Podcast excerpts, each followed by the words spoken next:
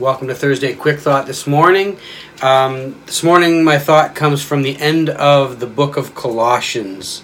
Um, Colossians is in the New Testament of the Bible, um, the portion that was written um, kind of after Jesus was born. Um, a lot of the New Testament is made up of letters written to churches.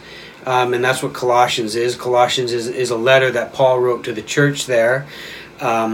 And a lot of times these letters, um, well, they end the way you would expect letters to end. And um, usually when you write a letter, you say everything you need to say, and then the ending is kind of just a, hey, P.S., how's the kids? Um, it's kind of like you're watching a TV show and it's that very last scene is like the end of the letter. It's like they've already solved the crime. Um, now the group is just sitting around having pizza after they solved it. Um, so a lot of times I, I almost just skim through it because you know it's just the end of a letter. You know what it's going to say. Um, but about a week ago, I read the end of Colossians, and verse 12 in chapter 4 really stuck out to me. Verse 12 says this Epaphras, who is one of you, a servant of Christ Jesus, greets you, always struggling on your behalf in his prayers, that you may stand mature and fully assured in all the will of God. Always struggling on your behalf in his prayers. And that really stuck out to me because I thought, when is the last time that I really struggled in prayer? Really, really wrestled in prayer. Um, a lot of times, like I, I say all the normal prayers, you know, before a meal, before bed, um, and they're often very um, predictable. Um, I can't remember. I mean, I can remember, but it's been a while since I've really struggled in prayer. Um, and last week we talked about anxiety and how anxiety should push you to pray. You should take these things that are making you anxious and take them to God and pray for them. And I think even in that, a lot of times it's just predictable prayers. It's just, hey, God, please help me with this. Um, and it's not really a struggle, it's just kind of, I know this is what I'm supposed to do, so here I'll do it. But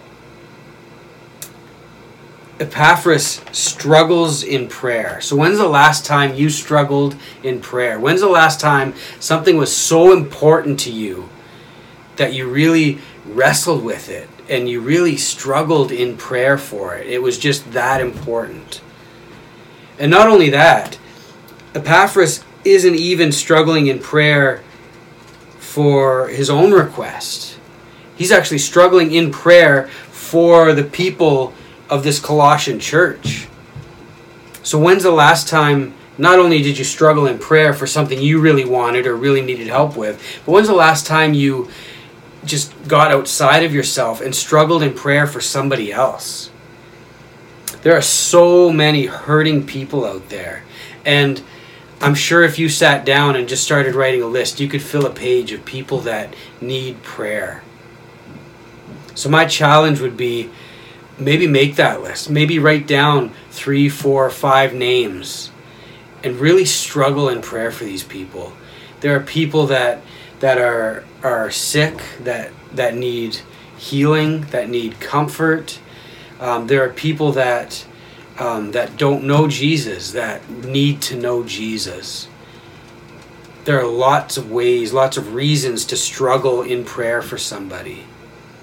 I challenge you to do that. If you're somebody that doesn't believe in Jesus, I would challenge you to struggle in prayer with Him to reveal Himself to you. This is an important thing. This is this is the most important thing. So I would challenge you to take some time and struggle in prayer for for this God who who I believe in, who so many of us believe in that he would reveal himself that he would show himself to you that he would he would make himself known to you. So that's the challenge. Be like epaphras and struggle in prayer. Thanks for joining me